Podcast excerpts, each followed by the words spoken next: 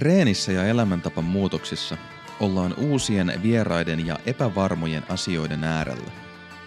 Eikä ole lainkaan itsestään selvää, pitäisikö näiden uusien asioiden tuntua houkuttelevilta ja innostavilta, vai tulisiko niihin suhtautua varovaisesti ja maltillisesti. Lähdetään katsomaan, miten ekstrovertit ja introvertit näihin kysymyksiin saattaisivat vastata.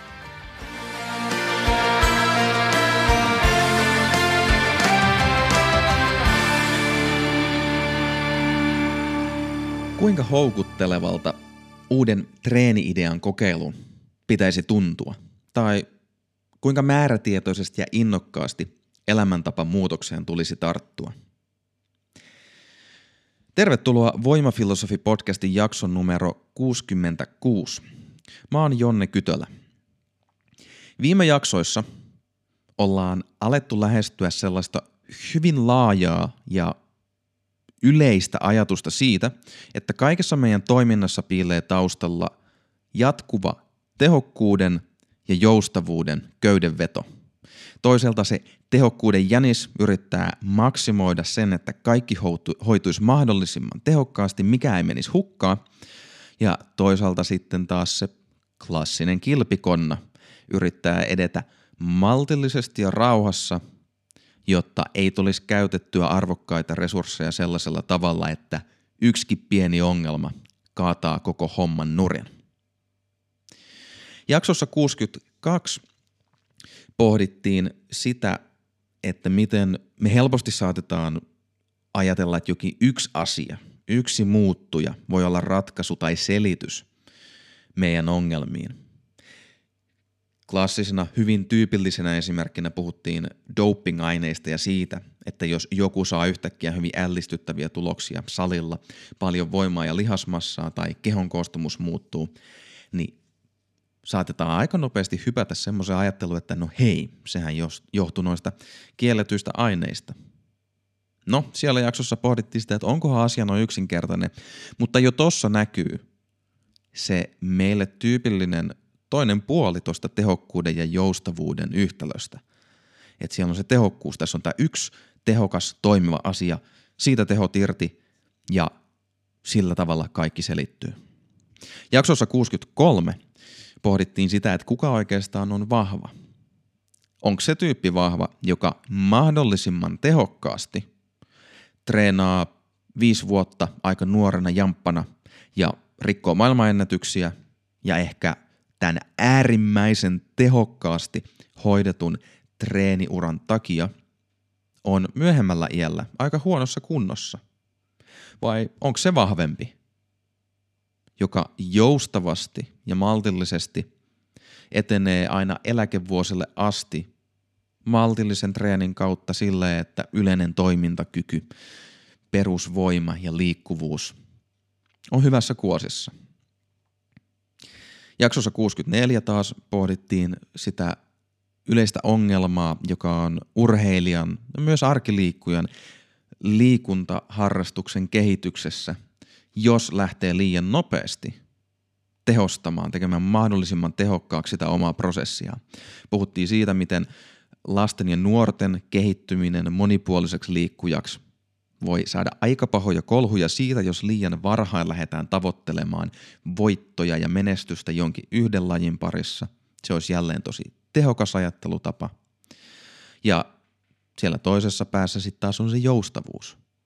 Voi olla tosi monipuolinen ja laaja repertuaari liikuntaa omassa elämässä ja se voi olla tosi palkitsevaa. Mutta silläkin on se oma hintansa. Huipulle ei pääse, jos on vaan tosi laaja. No okei. Kysymyksiä siitä, kuka on vahva, mikä toimii, miten tehokkuus ja joustavuus on jatkuvassa vuoropuhelussa siinä, miten me oikein toimitaan. Tänään mä haluan aloittaa sellaisen katsauksen treeniin ja elämäntapamuutoksiin, jossa tämä tehokkuuden ja joustavuuden ajatus kytkeytyy siihen, miten meidän henkilökohtaiset, ikiomat persoonallisuudet oikein pelittää. Ja tätä kautta mä toivon, että valottuisi sellainen kokonaiskuva tulevien jaksojen aikana, jossa toisaalta voi ymmärtää paremmin sitä, miksi toimii itse sellaisella tavalla kuin toimii, mutta osaa myös tunnistaa sitä, että milloin ne omat luontaiset taipumukset palvelee sitä omaa tavoitetta tai toivetta siitä, mihin suuntaan treeni- tai elämäntapamuutokset menis, ja milloin ne taas saattaa olla haitallisia. Ja tämän päivän ydinkysymys on se, että kuinka palkitsevilta ja houkuttelevilta joko treenimuutosten tai elämäntapamuutosten tulisi tuntua. Miten me oikein toimitaan silloin, kun meillä on tavoitteita, toimintaa ja palkkioita, me halutaan jollain tavalla päästä eteenpäin. Niin miten me toimitaan ja miten meidän sisäinen koneisto, miten meidän persoonallisuus reagoi tähän? Tähän taustalle otetaan apuun Big Five-persoonallisuusteoria, jota aikanaan on möyhitty jo aika hyvin jaksoissa 16-21. Mutta näiden tulevien jaksojen aikana tullaan syventämään omaa ymmärrystä siitä ja hoksaamaan myös se, että siellä taustalla on se elämälle ikiaikainen laki, mikä viime jaksossa otettiin syyniin, se tehokkuuden ja joustavuuden vuoropuhelu. Tänään on vuorossa ekstroversio, eli ekstrovertit, introvertit, tai jos olet siitä väliltä nykyään, taidetaan puhua ambiverteistäkin, jotkut sanoo. Niin korvat hörölle, tänään lähdetään pohtimaan sitä. Ja niin kuin aikanaan ekstroversiota käsitellessä jaksossa 19 puhuttiin, niin tämän ekstroversion piirteen voi jakaa kahteen aspektiin, kahteen osaan. Määrätietoisuuteen ja innokkuuteen.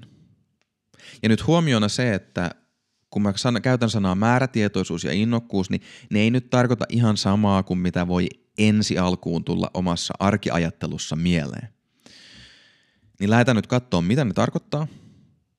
Ja katsotaan myös sitä, että miten oikeastaan se tehokkuus ja joustavuus niissä on läsnä.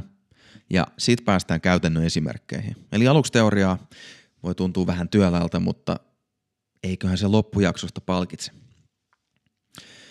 Hyvä. Ensimmäisenä määrätietoisuus. Ja kun puhutaan ekstrovertin ihmisen korkeasta määrätietoisuudesta, määrätietoisuuden tasosta, niin siinä on kyseessä se, että haluaa ja tahtoo asioita voimakkaasti. Se on sitä, että nyt toimitaan, nyt on tavoitteita, nyt halutaan semmosia palkintoja ja saavutuksia, mitä meillä ei ole vielä ollut. Kasvetaan ja kehitytään. No, tästä voisi tulla sellainen olo, että eikö tämä ole tosi tehokasta? Ja sitä kautta eikö tämä ole se jänis, se hirveällä höngällä hiki, hiki otsalla maaliin kirmaava, sprinttaava jänis?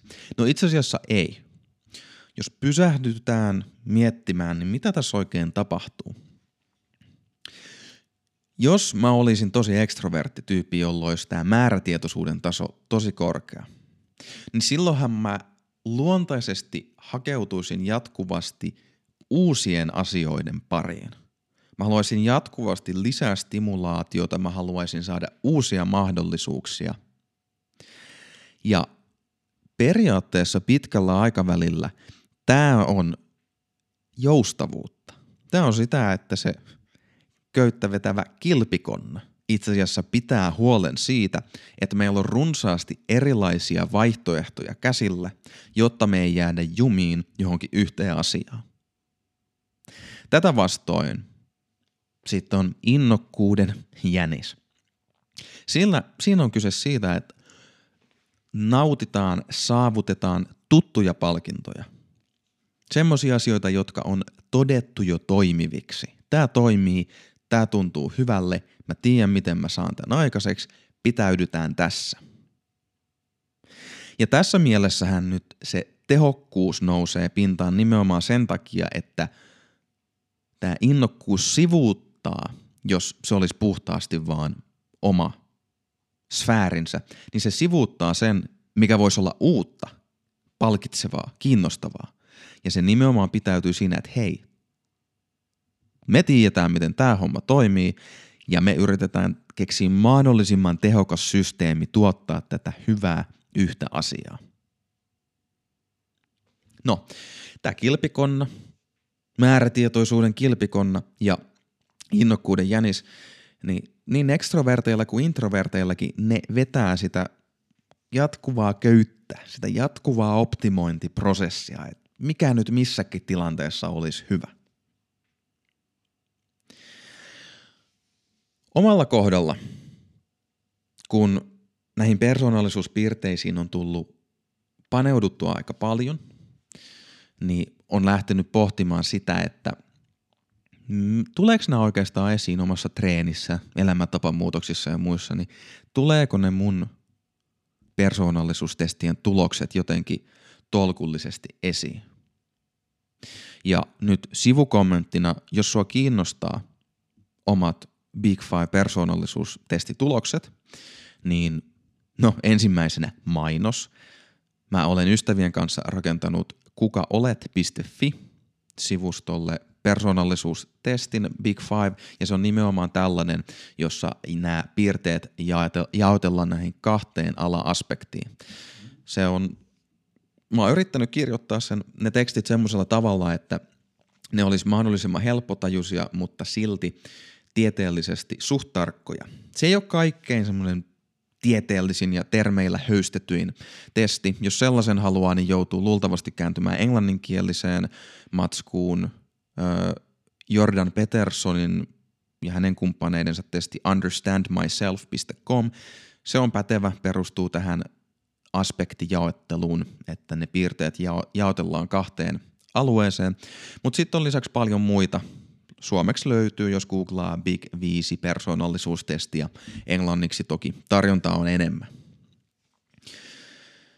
No joo, näitä on pohtinut aika paljon. Ja omalla kohdalla extroversio menee sillä tavalla, että se mun määrätietoisuus on keskitasolla, ehkä keskitasoa inan verran korkeampi, mutta käytännössä aika normi. Ja sitten taas mun innokkuuteni on aika matalalla. Eli kaiken kaikkiaan mä oon suht introvertti tyyppi. Jos mä sitten lähden miettimään, että miten tämä tulee esiin, niin esimerkiksi treenissä mä oon, treenasin kymmenen vuotta voimanostoa. Kyykkyä, penkkiä, maastavetoa, tukiliikkeitä siinä ympärillä. Mutta ei se ihan kauhean monipuolista ollut. Eli jos mulla olisi se määrätietoisuuden taso ollut korkeampi, niin mä luultavasti olisin luontaisesti halunnut tehdä erilaista treeniä joko sen voimanoston sisällä tai ihan vaan harrastaa monipuolisemmin liikuntaa. Toki nythän mä oon vaihtanut kahvakuulailuun, tullut lukkopainia jonkin verran mukaan ja jonkinlainen monipuolisuuden kaipuu siellä taustalla on, mikä kertoo sitten, että no hei, ei se määrätietoisuus, se halu päästä tekemään uusia asioita – niin ei se nyt ihan nollilla ole, mutta ei se ole sellainen, niin kuin joillain ihmisillä näkee, että joka päivä treeniohjelma on vaihdettava ihan vaan sen takia, että muuten tulee tylsää. Ruuan ja toki itsellä siinä sitten ykköstyypin diabeteksen hoidon kanssa, jos siinä vuorostaan miettii tätä innokkuutta, niin sen mataluus tulee jotenkin siinä ainakin omalla kohdalla esiin, että en mä jotenkin ihan kauheasti saa kiksejä ruuasta.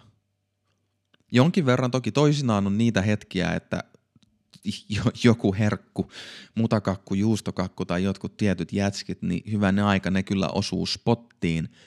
Mutta loppujen lopuksi mä saatan olla aika usein semmoisessakin tilanteessa, että ää mitä söis, en oikein tiedä, kaikki tuntuu tylsälle. Että vaikka mä tiedän, että on hyviä tuttuja ruokia, niin mä, mä, en sille, mä en innostu niistä. Se ei ole semmoinen, että jes, nyt vanha tuttu hyvä ruoka. Se on jotenkin aika matalalla tasolla. Vertaan tätä taas joihinkin ekstrovertimpiin asiakkaihin, niin heillä saattaa olla se, että toisaalta se innokkuuden taso on korkea, jolloin vanhat tutut helpot herkut, joiden puoleen kääntyy silloinkin, kun ei haluaisi, niin ne on erityisen houkuttelevia.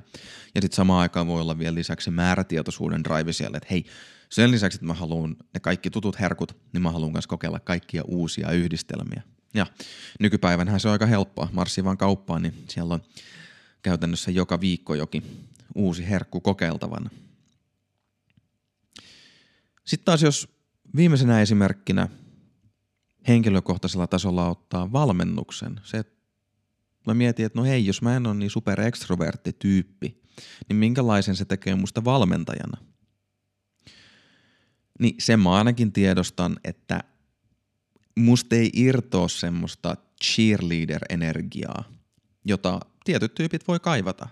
Että semmoinen intervallitreeni, jossa on hirveä meininki ja coachi huutaa innokkaasti vieressä ja kannustaa, niin kyllä mä sitä jonkin verran tee, mutta mä oon aika varma, että jonkun muun ekstrovertimmän valmentajan kanssa voi saada sellaisia huippukokemuksia helpommin.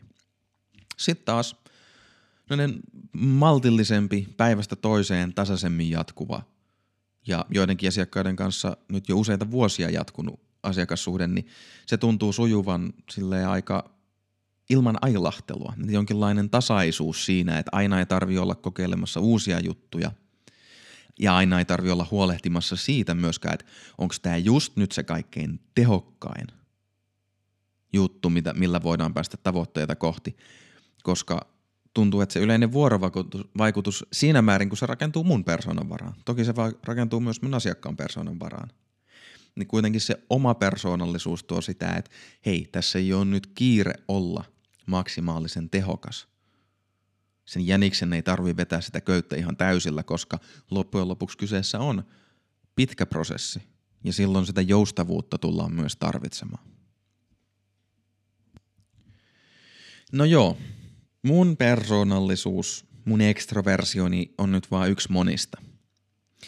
Mä ajattelin, että nyt voisi lähteä katsomaan sitä, miltä nämä erilaiset määrätietoisuuden ja innokkuuden tasot oikeastaan voi näyttää silloin, kun ne pelaa yhteen. Minkälaisia yhdistelmiä siitä syntyy. Ja lähdetään katsomaan tätä ekaksi kahden treeniesimerkin kautta – ja sen jälkeen siirrytään yleisempiin elämäntapamuutoksiin. Eli ekaksi, jos puhutaan omistautuneesta treenaajasta, niin miltä toisaalta näyttää sellainen tyyppi, jolla on sekä korkea määrätietoisuus että korkea innokkuus, eli todella ekstrovertti kaveri. Ja miltä taas näyttää sellainen tyyppi, jolla on matala määrätietoisuus ja matala innokkuus. Eli Toinen treenaaja on sellainen, joka hirveällä höngällä haluaa uusia asioita, uusia tavoitteita, uusia mahdollisuuksia ja sen lisäksi se myös saa hirveät kiksejä, kun se saavuttaa niitä asioita ja se haluaa koko ajan myös saada niitä hyviä juttuja, mitä se on aiemminkin saanut. Ja toisaalta sitten taas se introverttityyppi, niin sillä on päinvastoin. Sillä ei ole kauhean drive ja se ei myöskään saa välttämättä ihan hirveästi kiksejä siitä, jos se saa treenistään tuloksia. Otetaan tähän mukaan nyt, kun puhutaan omistautuneista treenaajista ja heidän ekstroversion ja introversion tasoistaan. Niin otetaan nyt vielä mukaan jaksossa neljä aikanaan käsitellyt hyvän treenin prioriteetit. Eli siinä oli perustasolla kyse siitä, että kaikkein tärkeintä on se, että sä ylipäänsä tuut tehneeksi niitä treenejä. Jonkinlainen sitoutuminen tai omien kiinnostusten kohteiden, mieltymysten, arvojen mukainen treeni. Että se ylipäätään on sellaista, että sitä tulee tehtyä. Sen jälkeen treenaaja voi alkaa miettiä, että no mikä olisi hyvä ohjelma, että kuinka paljon mun pitäisi tehdä, kuinka usein, kuinka rankasti. Ja näiden peruspalikoiden päälle – rakentuu kysymykset siitä, että no mitä liikkeitä mun kannattaa tehdä, onko sillä väliä kuinka monta toistoa mä teen, onko sillä väliä millä vauhdilla mä ne mun toistot teen ja onko sillä väliä millä tavalla mä yritän sitä progressiota hakea. Eli yleiseltä tasolta yksityiskohtaisemmalle tasolle. Ja nythän nämä ekstrovertit ja introvertit, niin ne suhtautuu näihin kysymyksiin hyvin erilaisilla tavoilla. Siinä, missä se ekstroverttitreenaaja on silleen, että hei nyt kohti tuntematonta, kaikki on siistiä, uusia treeniajatuksia, testataan variaatioita, onpa tylsää tehdä sama treeni uudestaan. Ja sen lisäksi kun tulee tuloksen ja ei vitsi, nyt mä saan gainsseja, kaikki on siistiä. Niin tämähän on siinä mielessä oivallinen, oivallinen asenne, jos se treenikonteksti on sellainen, että siellä on paljon hyviä mahdollisuuksia ja ikään kuin, että tämä on tosi hyvä asenne silloin, jos kaikki mikä voi mennä hyvin, menee hyvin. Et jos ei tule loukkaantumisia, jos treeniohjelma on fiksu, jos valmennussuhde on hyvässä jamassa, jos elämän muut alueet on kuosissa, niin silloin tällä ekstrovertilla varmasti menee lujaa ja tuloksia tulee todella hyvällä tahdilla. Mutta sen sijaan, mitä jos onkin isoja riskejä lähistöllä? Jos ei joka ihan niin skarppi kuuntelemaan omaa kehoa ja sivuuttaa sen, että nyt joku paikka on alkanut osoittaa vähän merkkejä siitä, että pientä kremppaa on ilmassa. Ja sitten vaan painetaan lisää, tehdään täysillä pääsauhua.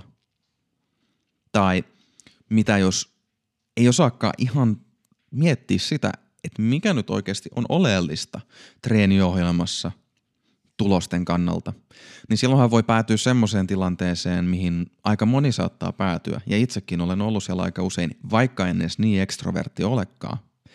Että jää pähkäilemään sitä, että onko nyt se tosi tärkeää, että millä vauhdilla mä nostan tätä painoa. Vai pitäisikö mun vaan nostaa? Onko sillä väliä, että mitä kyykkyvariaatiota mä käytän?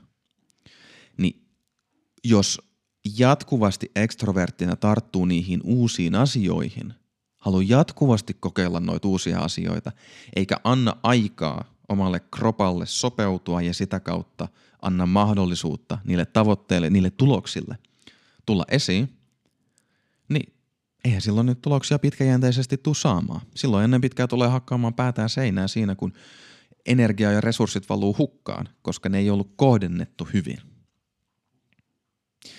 Sitten taas kääntäen, jos on tosi introvertti, niin noi samat olosuhteet menee just toisinpäin. Jos mä oon introvertti, mä en oikein, mulla ei ole sisäistä paloa silleen, mä haluaisin hirveästi kokeilla uusia juttuja. Mä oon aika niin neutraalisen suhteen, että joo, voi, voi varmaan jollain uusilla jutuilla saada hyviä tuloksia, mutta ei mulla ole nyt mikään kiire tai hirveä into kokeilla niitä. Ja toisaalta, jos mulla on myös sellainen olo, että no, tämä homma toimii, mutta pidetään nyt kohtuus kaikessa. Ei, ei se innokkuus nouse sieltä liikaa. ei makeaa mahan täydeltä. Niin tällöinhän mä olen todella hyvissä kantimissa silloin, jos isoja riskejä olisikin lähistölle mulle luultavasti jää paljon paremmin aikaa ja henkistä kapasiteettia tarkastella sitä, että mikä oikein nyt voi mennä pieleen, koska mulla ei ole sitä drivea, joka olisi jatkuvasti ohjaamassa mua kohti niitä uusia innostavia asioita. Samaan aikaan, jos nyt olisi se hetki, että nyt on painettava kaasu pohjaan, jos haluaa niitä hyviä tuloksia, nyt on hyvät mahdollisuudet, nyt olosuhteet on hyvät, nyt mennään ja tehdään, niin silloin tämä introvertti ei välttämättä saa itsestään niitä tehoja irti, jotka se ekstrovertti, määrätietoinen ja innostuva tyyppi saa. Et siinä missä vähän niin kuin feilaavalle ekstrovertille voi sanoa, että no hei, mitäs innostuit noin paljon, mitäs kokeilit noin monta uutta juttua kerrallaan, ethän sä voi yhtään tietää, mikä noista toimii – että sä muutit sun kyykkytreenin, sit sä muutit sen kuinka paljon sä treenaat per viikko, sit sä muutit sun ruokavaliota samalla, muutit eri kaupunkiin vielä hyvällä tuurilla ja niin päin pois. Niin sille voi esittää noita kysymyksiä ja sitten taas introvertilta voi kysyä, että hei, sulla oli, niinku, sulla oli fiksu valmentaja, sulla oli hyvä treeniohjelma, sulla ei ollut työstressiä tai kiireitä, mutta sä et saanut oikein mitään aikaiseksi. Mikset? No joo, ei tarkoitus ole esittää noita syyllistävinä kysymyksinä, vaan ihan vaan niinä riskeinä ja mahdollisuuksina, mitä eri persoonallisuuspiirteille tulee. Mutta tuossa oli nyt äärimmäinen ekstrovertti ja äärimmäinen introvertti. Se, mikä on hirveän mielenkiintoista ja mikä laajentaa vielä sitä, että minkälaisia me voidaan olla yksilöinä, on se, että noi piirteet voi kuitenkin myös vaihdella, noi aspektit voi vaihdella aika paljon silleen, että voi yhtä lailla olla korkea määrätietoisuus ja matala innokkuus ja toisinpäin. Mietitään tätä jotenkin laajemmin elämäntapan muutosten kannalta nyt tämmöistä arkiliikkujaa, arkityyppiä, joka vaikka haluaisi pudottaa painoa tai saada stressin paremmin hallintaan. Jos tällainen tyyppi onkin sellainen, että silloin korkea määrätietoisuus, mutta matala innokkuus, niin silloinhan se haluaa uusia asioita.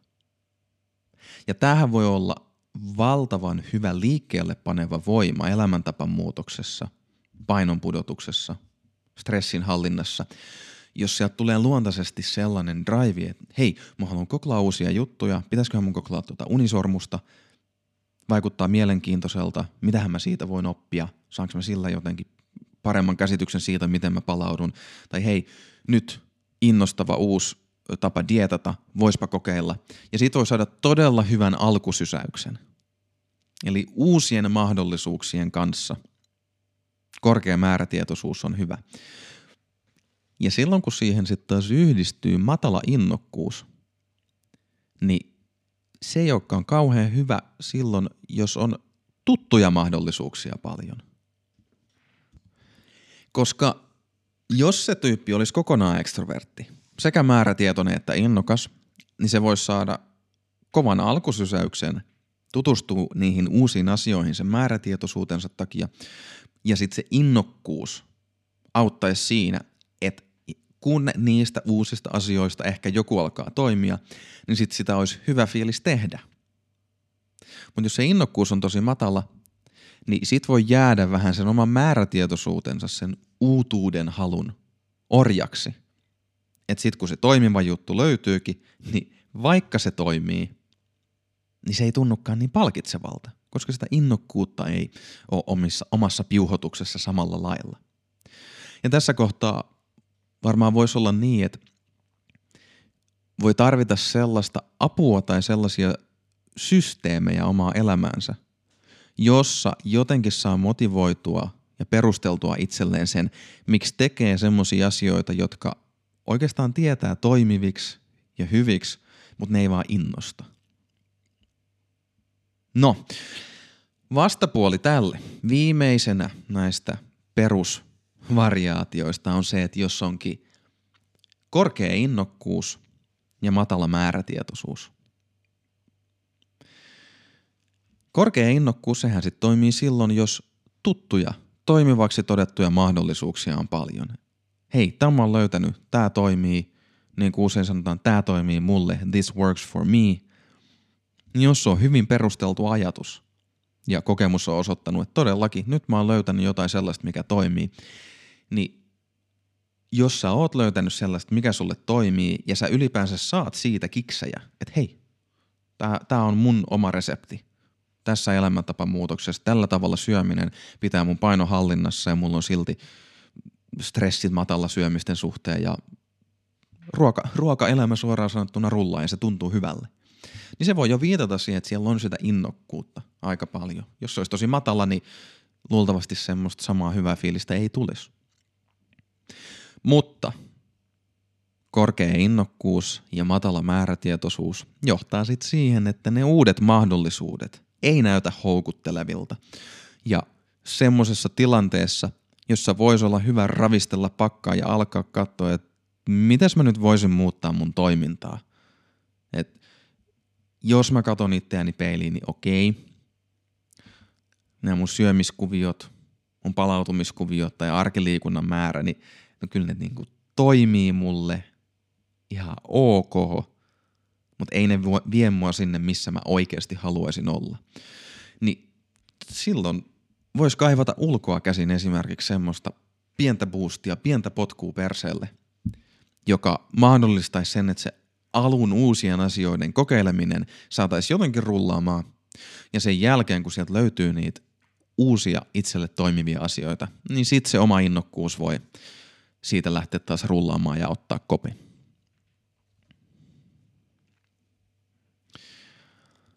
Milt kuulostaa? Tunnistaksä itsesi jostakin noista yhdistelmistä? Täysipäinen ekstrovertti, maltillisempi introvertti vai jonkinlainen yhdistelmä erilaista määrätietoisuutta ja erilaista innokkuuden tasoa?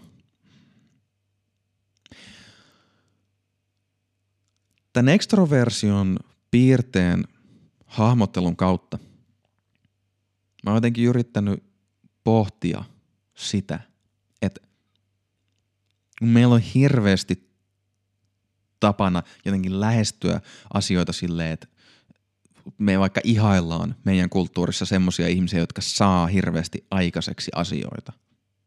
Aika usein ihaillaan sellaisia tyyppejä. Puhuttiin sitten siitä treenimaailmasta tai ihan vaan arkielämäntapa muutoksista tai mennään siitä laajemmalle bisneselämään, työelämään, mihin, mihin tahansa. Niin ainakin tuntuu, että mun omaa perspektiiviä virkistää ymmärtää se, että joustavuuden ja tehokkuuden välinen yhteispeli on siellä jatkuvasti taustalla. Ja mitä tulee siihen meidän kullekin omalla tasolla, henkilökohtaisella tasolla toimivaan tavoitteellisuuteen, haluun toimia, päästä kohti niitä uusia tavoitteita tai toistaa niitä itselle toimivaksi todettuja käytänteitä, niin ne on, ekoskin ne on hyvin henkilökohtaisia ja toiseksi ei ole missään tietyssä tilanteessa itsestään selvää, että pitäisi olla joko tehokas tai pitäisi olla joko tosi joustava.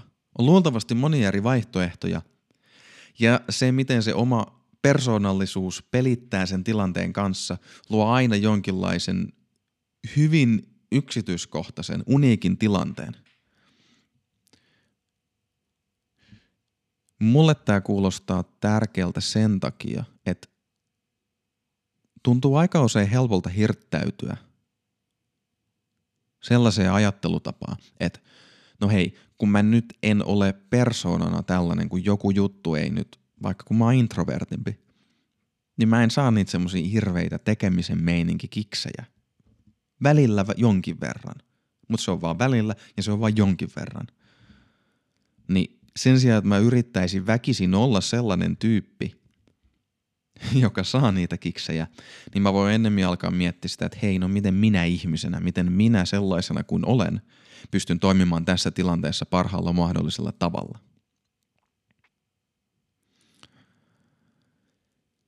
Sellaista ekstroversiosta.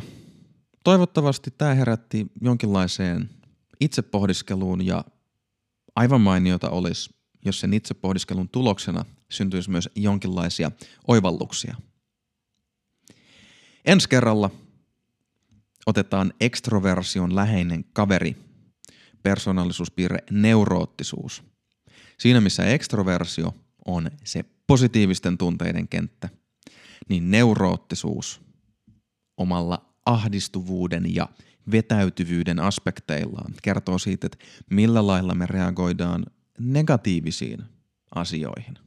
Koska eihän se ole itsestään selvää, että ne uudet vieraat asiat, joita me lähestytään, että ne olisi positiivisia – ne voi ihan yhtä lailla olla negatiivisia ja sen takia meille onkin rakentunut toinen persoonallisuuden koneisto siihen ekstroversion viereen. Eli neuroottisuutta ensi kerralla. Kuulemiin. Kiitos kuuntelusta. Jos jakso sai ajatukset liikkeelle tai opit jotain uutta, niin rohkaisen jakamaan jakson somessa tai vinkkaamaan sen ystävälle, hyvän saan tutulle tai vaikka sitten vihamiehelle.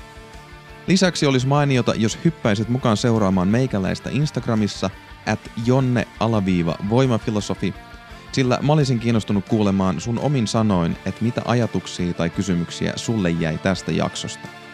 Se tältä erää. Kuulemiin.